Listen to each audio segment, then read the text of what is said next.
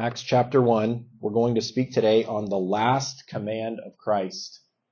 The last command of Christ. Acts 1 and verse number 8. As I mentioned last week, we're beginning a study through the book of Acts. We'll probably go to Acts chapter 10. We'll not go through the entire thing, but we'll go through and we will look at what the Lord has for us in the book of Acts. Acts can be a confusing book. Amen. Right? Um, so we need to know how to interpret it. We need to know how to read it. Okay, there are some people that uh, disregard a lot of it. There are other people that try to take every single word as if it was meant for us to relive exactly what happened in the book of Acts to relive it today. Right? They're looking for the Holy Ghost to come down in the form of a dove. They're looking for God to shake buildings when we pray and, and they're re- very much looking for uh, these types of things. And so we need to understand that. The book of Acts and chapter 1. And we will look at verse number 4 and being assembled together with them, commanded them that they should not depart from Jerusalem, but wait for the promise of the Father, which, saith he, ye have heard of me. For John truly baptized with water, but ye shall be baptized with the Holy Ghost not many days hence. When they therefore were come together, they asked of him, saying, Lord, wilt thou at this time restore again the kingdom to Israel? And he said unto them, It is not for you to know the times or the seasons which the Father hath put in his own power. But ye shall receive power after that the Holy Ghost is come upon you, and ye shall be witnesses unto me both in Jerusalem and in all Judea and in Samaria and unto the uttermost part of the earth. When he had spoken these things while they beheld, he was taken up, and a cloud received him out of their sight. And while they looked steadfastly toward heaven, as he went up, behold, two men stood by them in white apparel, which also said, Ye men of Galilee, why stand ye gazing up into heaven? This same Jesus, which is taken up from you into heaven, shall so come in like manner as ye have seen him go into heaven. Then return they unto Jerusalem from the mount called Olivet, which is from Jerusalem a Sabbath day's journey. Let's pray. Father, we pray in the name of Jesus Christ that you would bless this message now. Lord, we pray that you would bless your word. I pray that you would focus our hearts and attention on learning what you have for us to learn, but help us to be doers of the word and not hearers only. First, Father, if someone is here today not sure that they're saved, I pray that today would be the day of their salvation. Second, Father, if somebody here is disregarding the fact that you're coming back. They're living just from day to day with no regard for eternity. I pray that you'd help us to live in the light of eternity. And Father, if we have been neglecting the Great Commission, I pray that you would help us to become a witness for you. We love you and thank you for your kindness in Jesus' name. Amen. Jesus was on his way back to heaven. He was giving them one last meeting. This is not a meeting that you would want to miss. These 11 were there. Some, because it doesn't give the exact number, some think this was the time that Jesus showed himself alive to the 500 all at once. That is possible that this is the time that Jesus showed himself alive to the 500. But Jesus left three things when he left. He left the church. He left the visible church. He left the Holy Spirit. And he left the scriptures. These are something that we still have with us today. We have the church. We have the Holy Spirit if we're saved. Amen. And we have the scriptures. So when we're looking from the moment that Jesus was taken up into heaven, from that moment in history, we have those same things that the early church had. When we're studying the book of Acts, we are really studying early Christianity. Now, when Jesus was alive, it would be easy to think, well, it was a little bit different than in the sense of where, when they're following Jesus, they're following a literal physical person that's there. Whereas when we are following Jesus now, physically, Jesus is in heaven from when he ascended into heaven. He physically went up. He himself took his body up to heaven. And then he sent the Holy Spirit. So when we're following Jesus, we're not physically following a person in living flesh now. We're simply following his words with the person of the Holy Spirit dwelling in our hearts and the third person of the Trinity, the Holy Spirit, working in the local, visible body of Christ, which is the local church. Following the scriptures. This is a big transition. What are these guys going to do? Jesus is leaving them. Right away, he comforts them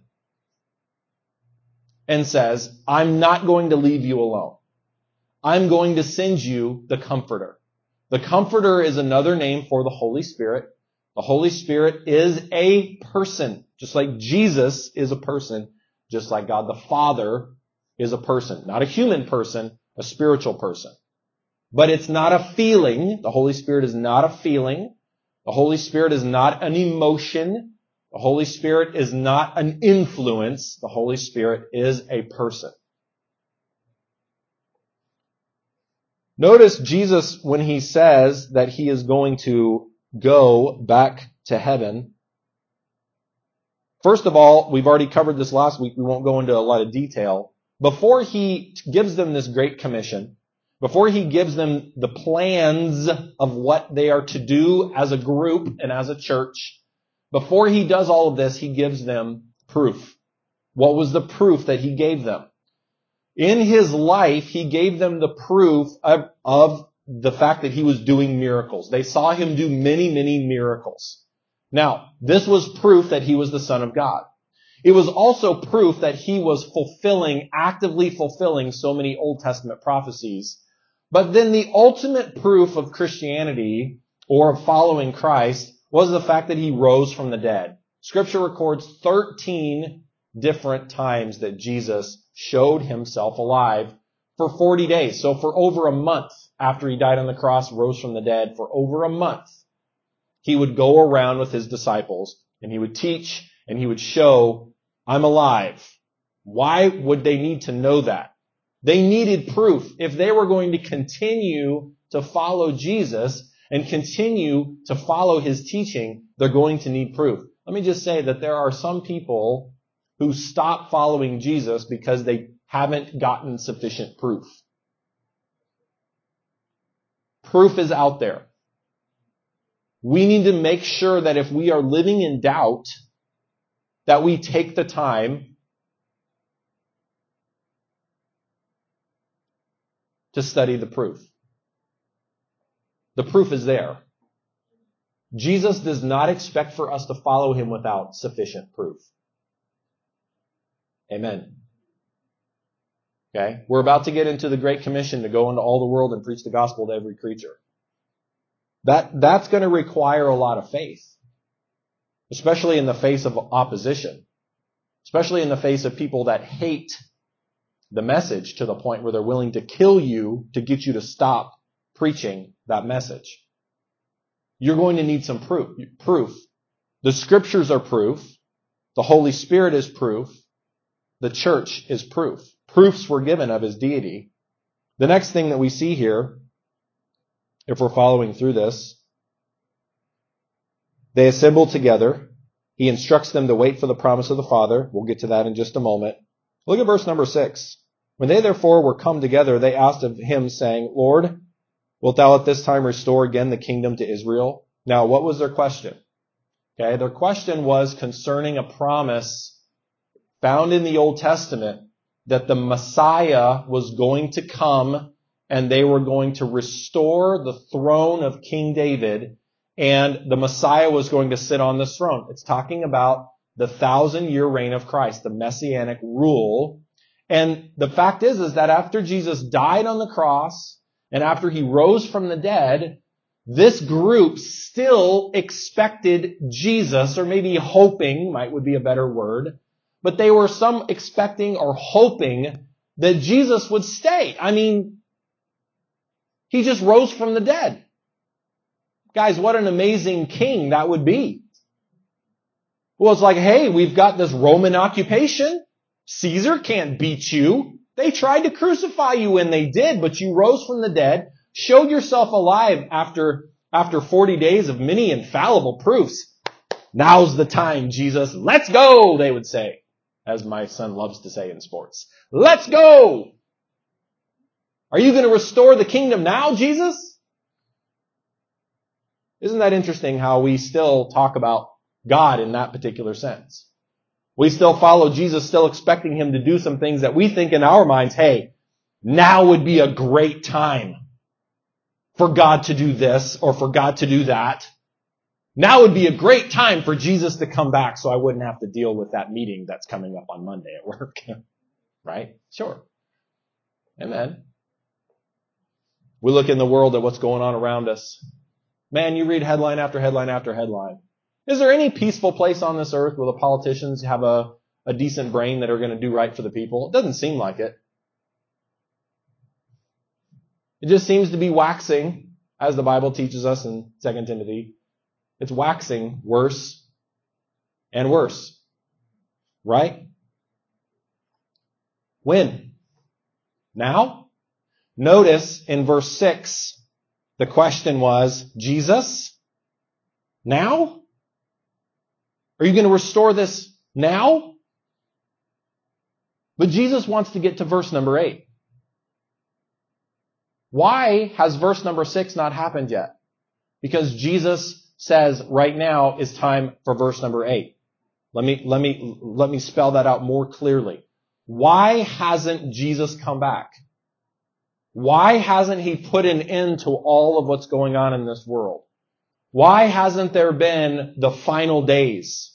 Why hasn't the church been raptured? Why hasn't Jesus set up his earthly kingdom? Why hasn't Jesus given judgment over all of the wicked people of this world and finally said, enough is enough? Why hasn't that happened?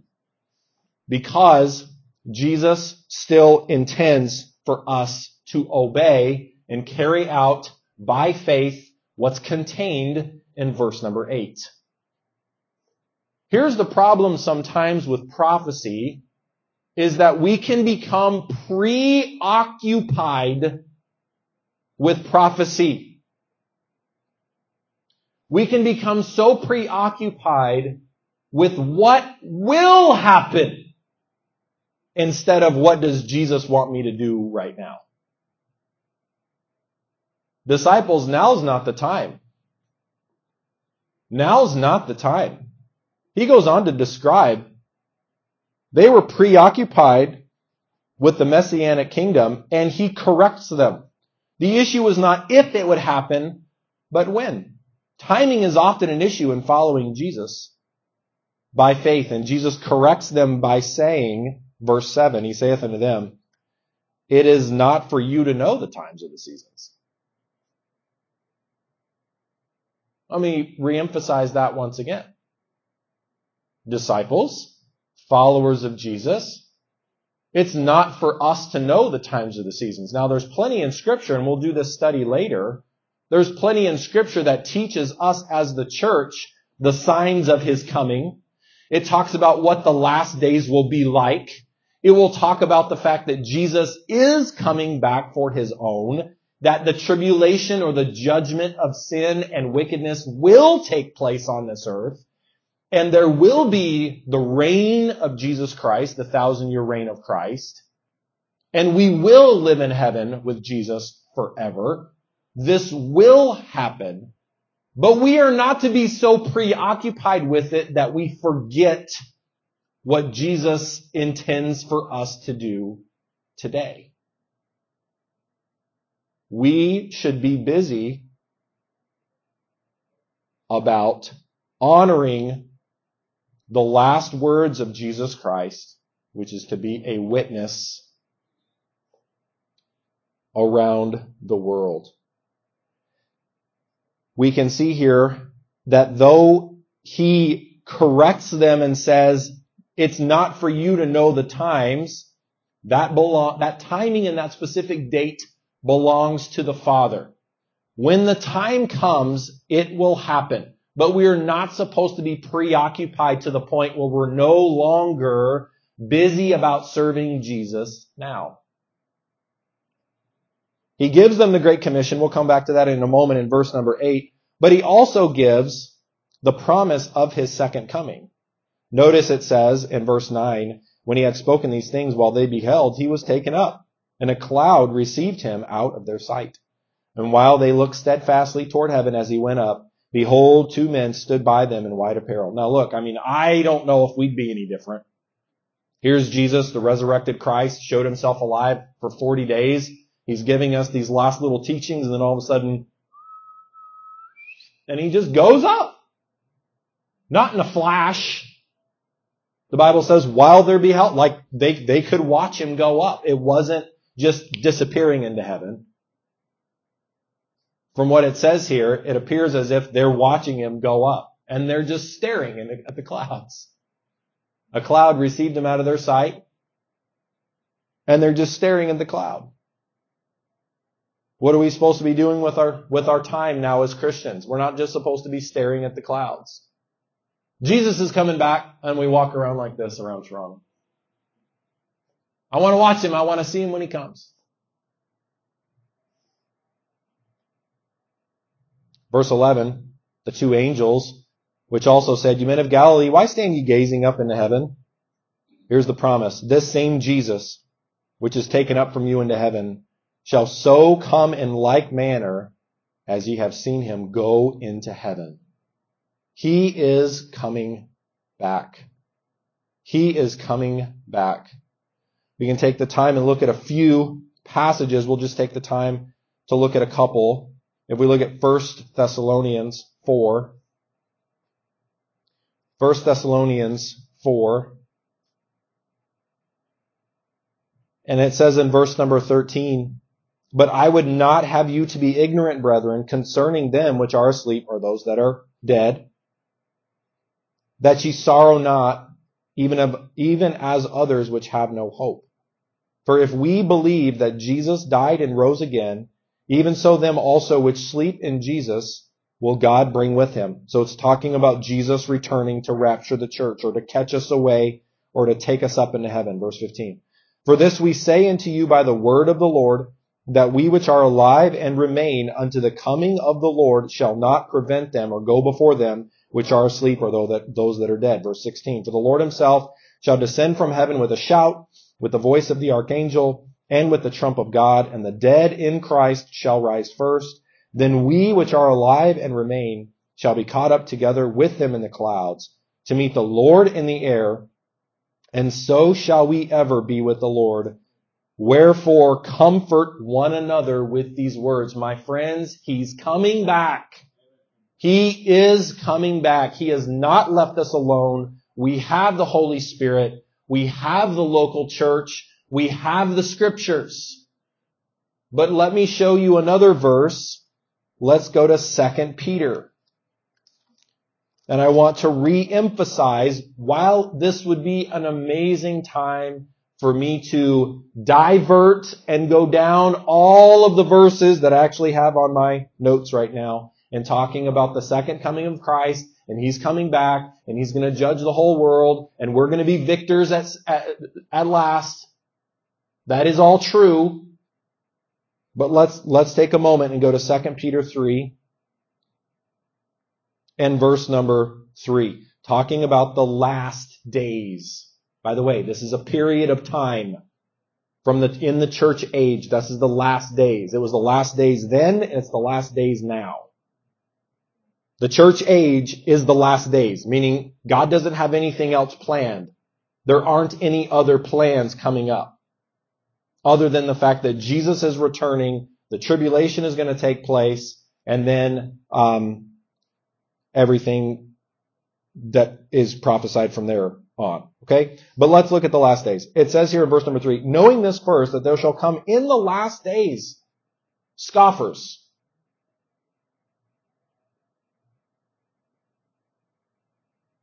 Walking after their own lusts.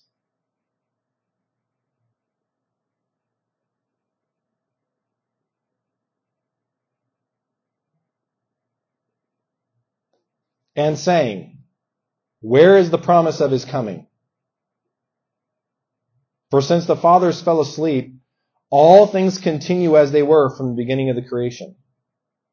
For this they willingly are ignorant of, that by the word of God the heavens were of old, and the earth standing out of the water and in the water, whereby the world that then was being overflowed with water perished. He's, he's, he's referring back to Noah and the flood. Well, let's jump down to verse 8. But beloved, be not ignorant of this one thing, that one day is with the Lord as a thousand years, and a thousand years as one day. The Lord is not slack. What are we talking about? We're talking about the timing. It is the last days. Where is the promise of his coming? Why hasn't he come back yet? And he gives the illustration of, like in the days of Noah, everybody's going to be preoccupied with having a good time. When Moses, or Moses, when Noah is building a gigantic ship in their backyard,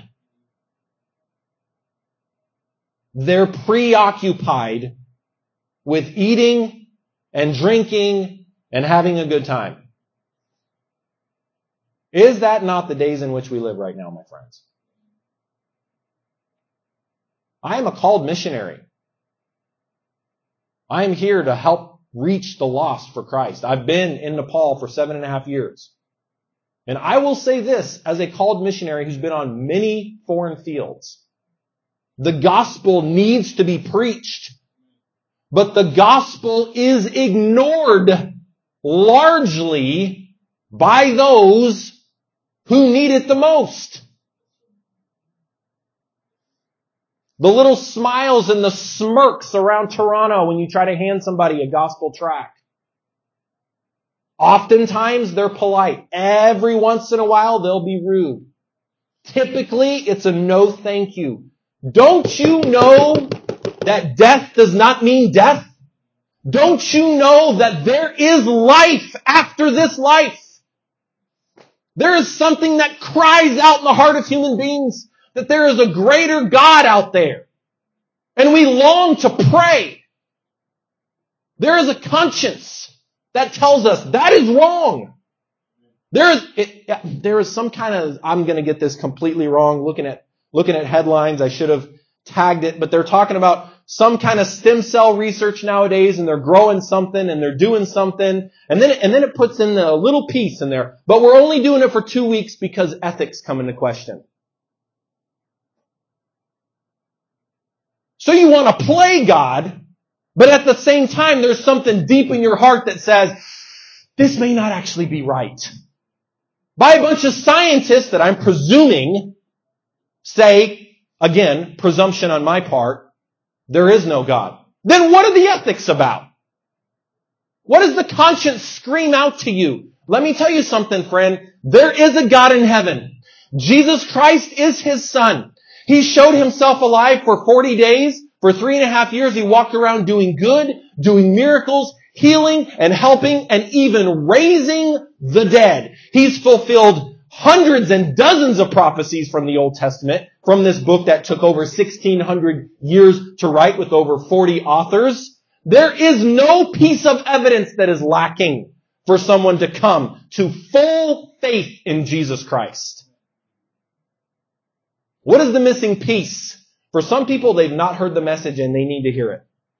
But I'm speaking now. Maybe someone will listen on the recording. I'm speaking to the one that has the label on their mailbox, knowingly or unknowingly, no flyers. I'm looking to the one who gets angry when we try to hand him a tract.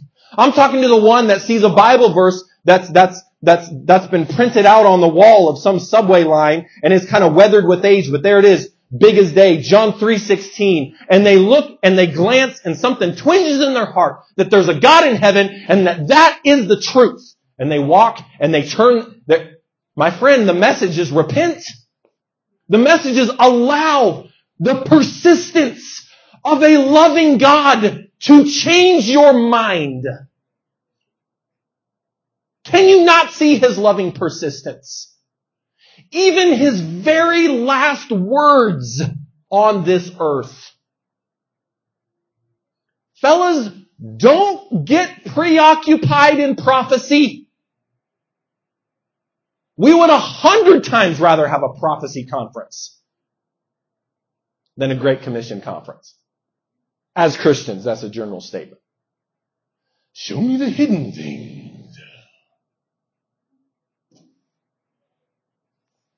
I'm going to make a list. I would like to make a list. That's not a promise. I would like, I have the desire to make a list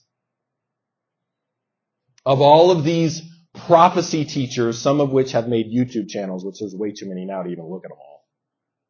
But back in the day of those who would write books, there was a guy back in the day, I can't remember if it was the 60s or the 70s, specifically said, based on all these numbers in the Bible, Jesus is coming back on this day. By the way, it's hard to find the book now. You know why? Because Jesus didn't come back on that day. Sold a lot of books.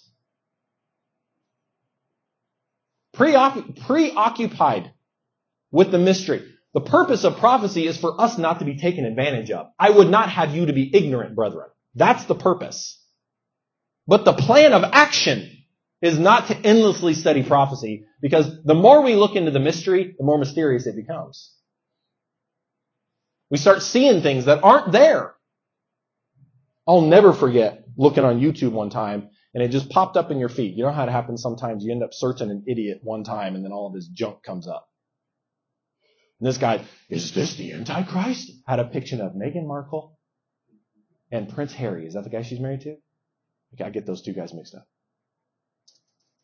Clickbait. Uh, probably hundreds of thousands of views. I don't know. But going to tell your neighbor about Jesus, praying for the lost person you work with, nah, that's a little too hard. So much more fun to try to guess who the next Antichrist will be. They, by the way, they were dead sure that Hitler was the Antichrist. If you read history, they were dead sure he was the guy. Guess what? He wasn't the guy. The international compassion of Christ was the very last thing that he wanted to reemphasize right moments before his feet left this globe. He's like, guys, don't get preoccupied with prophecy. That's up, that's in the Father's timing. Let me tell you what you need to be about. You need to be about being witnesses unto me. And this is exactly what we find in verse 9. The Lord is not slack. This is 2 Peter 3 9. The Lord is not slack concerning his promise, his promise of coming back, as some men count slackness, but is long suffering to usward. Why hasn't he come back yet? Because of his compassion, because of his patience, because of his love for this world. That's why he hasn't come back yet. Not willing that any should perish, but that all should come to repentance. His plan is that everyone come to repentance. We can see the promise of his power. We won't go into the details of that for the sake of time. We go back to Acts chapter number one. He promises them power. We'll get into the power of the Holy Spirit in another lesson. It requires supernatural power if we're going to give the gospel to someone. We cannot give the gospel in the flesh in an effective way. There are some people that give it out in a hateful way. There are some people that try to do it in the flesh and maybe they kind of like cut back some of the stuff so that they don't really hear all of the gospel.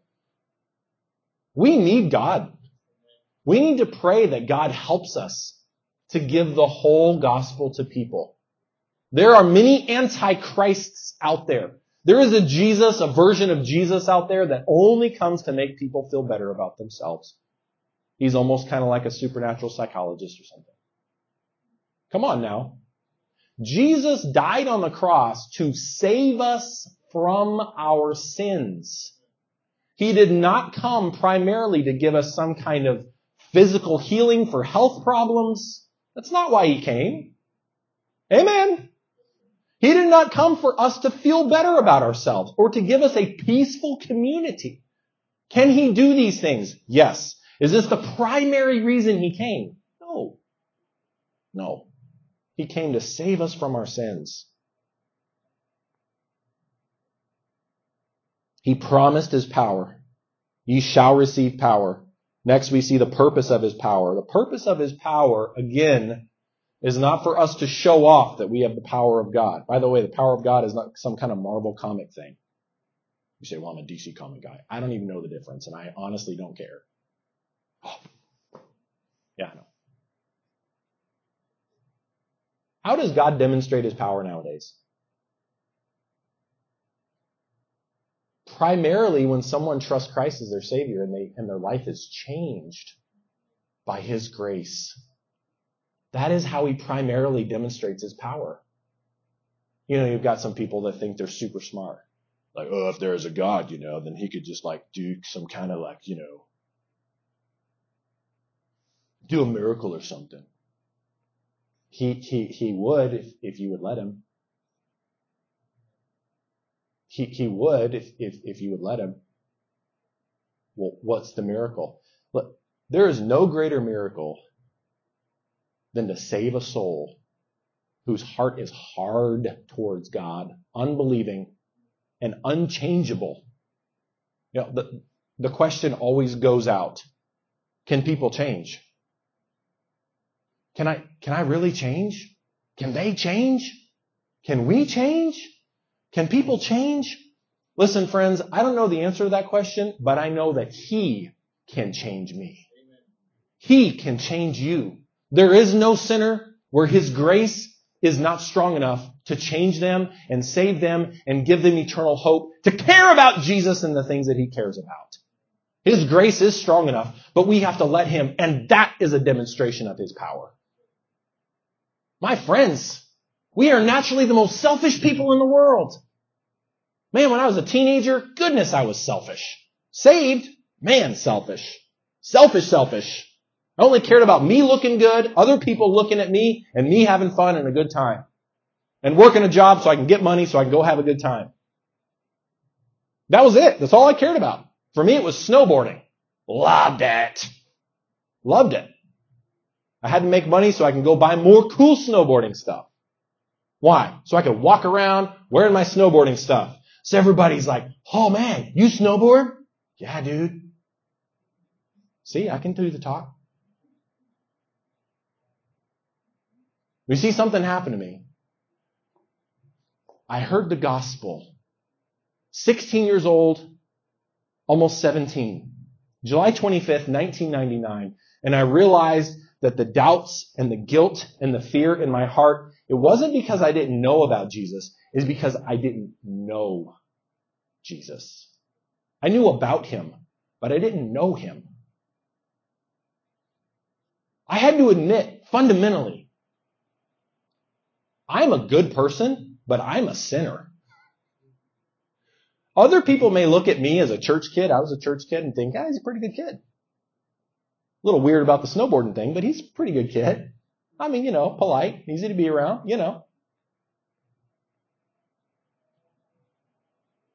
That was a hard, that was a hard thing. You know, I'm, I'm almost getting to the place now when someone says, I'm a Christian. Because for a lot of people, that means a lot of things. It can mean a million things. What does it mean to you to be a Christian? Do you know for sure if you died, you'd go to heaven? Yeah, yeah. Yeah, yeah, yeah, yeah, yeah. Notice the high pitch. Yeah, yeah, yeah, yeah, yeah, yeah. Who are you trying to convince, me or you? Yeah, yeah, yeah, yeah, yeah, yeah. You ever trusted Christ as your Savior? Yeah, yeah, yeah, yeah, yeah, yeah, yeah, yeah, yeah. Uh, let me ask you another way. Have you ever been thoroughly convinced that without Jesus Christ you were on your way to hell? Ooh. That's what it means to be lost. And you can't get saved until you know for sure that without Him, you are doomed. You're doomed. You've got nothing. You have got nothing. You've got nothing to hide behind. You've got no amount of religion, no amount of times getting baptized, no amount of background in culture. Jesus said to a man who was a religious purebred, ye must be born again. It's the first time anybody had ever loved Nicodemus enough to look at him in the face and say, you're a good person, but you are lost, my friend. It shocked him. It sent shockwaves down to the very core of who he was. And later on in scripture, it says Nicodemus, who was a believer of Jesus Christ. It is not hate to tell somebody they're on their way to hell. It is the greatest act of love. Don't stop with that, but it begins with that. It begins with that. Have you ever, from the depths of your being, admitted, I am lost? The quietness is a little awkward. I am lost. I have no hope. There are too many good people who have this agreement. They kind of believe in Jesus and call themselves a Christian. My friend, that kind of shallow belief in Jesus will send you straight to hell. It will send you straight to hell. Well, if I was to pick a religion, I think I'd pick Christianity. That's not the right answer.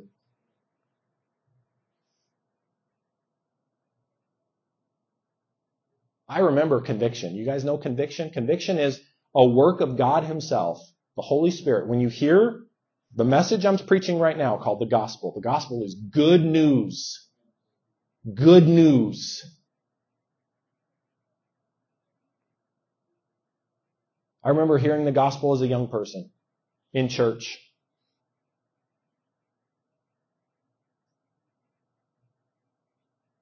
Yeah, I believe that. I believe that. But when people started talking about the evidences of actually being born again, this new life, this new heart, it wasn't there. Just wasn't there. Just wasn't there. You must be born again. The conviction of the Holy Spirit, my room was in the basement when I was that age, 15, 16. Quiet. Dark. Excuse me, dark. I remember waking up like at one or two in the morning. The house is so quiet.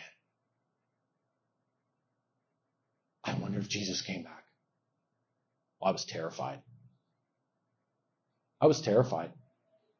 I ran up two flights of stairs to my parents' room. Because if there was anybody in my family that was absolutely born again, it was my mom. It was my mom. Not because she said so, but because I saw the fruit.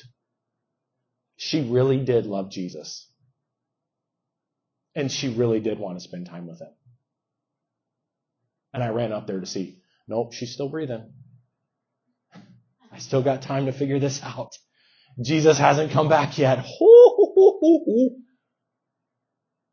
But would I still admit that I was lost? Because if you really admit that you're lost, you have to, you then have to really make a decision. Well, if I'm completely and utterly lost, that means I'm on my way to hell. And if I'm on my way to hell, that means I've got to trust Jesus.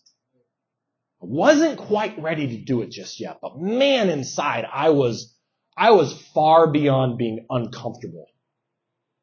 I was, listen, I was being tortured inside by a loving God who would not just let me go back to sleep and let me just live this life.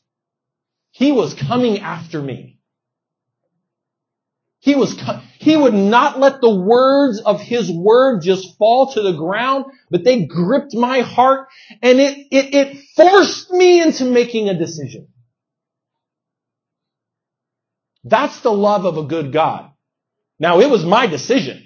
I'm not trying to say in any sense that I was pre-chosen to go to heaven. That kind of Bible interpretation is way off.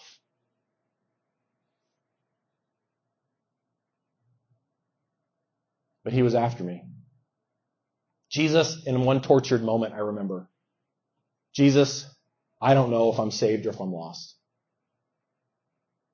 I don't even know anymore. Would you please show me? Would you just show me if I'm definitely saved or definitely lost? If I'm definitely okay or definitely not okay? Would you just show me that? Two weeks after that, visiting pastor came through and he said some words. He preached a whole sermon, don't remember anything about the sermon, but when he was finishing out the sermon, he said, you cannot be a good enough person to go to heaven. There is none righteous, no, not one. He said, you can't get baptized to go to heaven. Baptism is water. Water can't save you. Faith in water doesn't save you. It's water. And then he said this, you can't pray a prayer good enough to take you to heaven. Because a prayer didn't die for you. A person died for you. And right there in my heart, all of the confusion just kind of became calm. And I heard the voice, the sweet voice of Jesus Christ in my heart, the voice of the Holy Spirit. That's what you've been trusting. You've been trusting in a prayer to take you to heaven. Will you trust me now?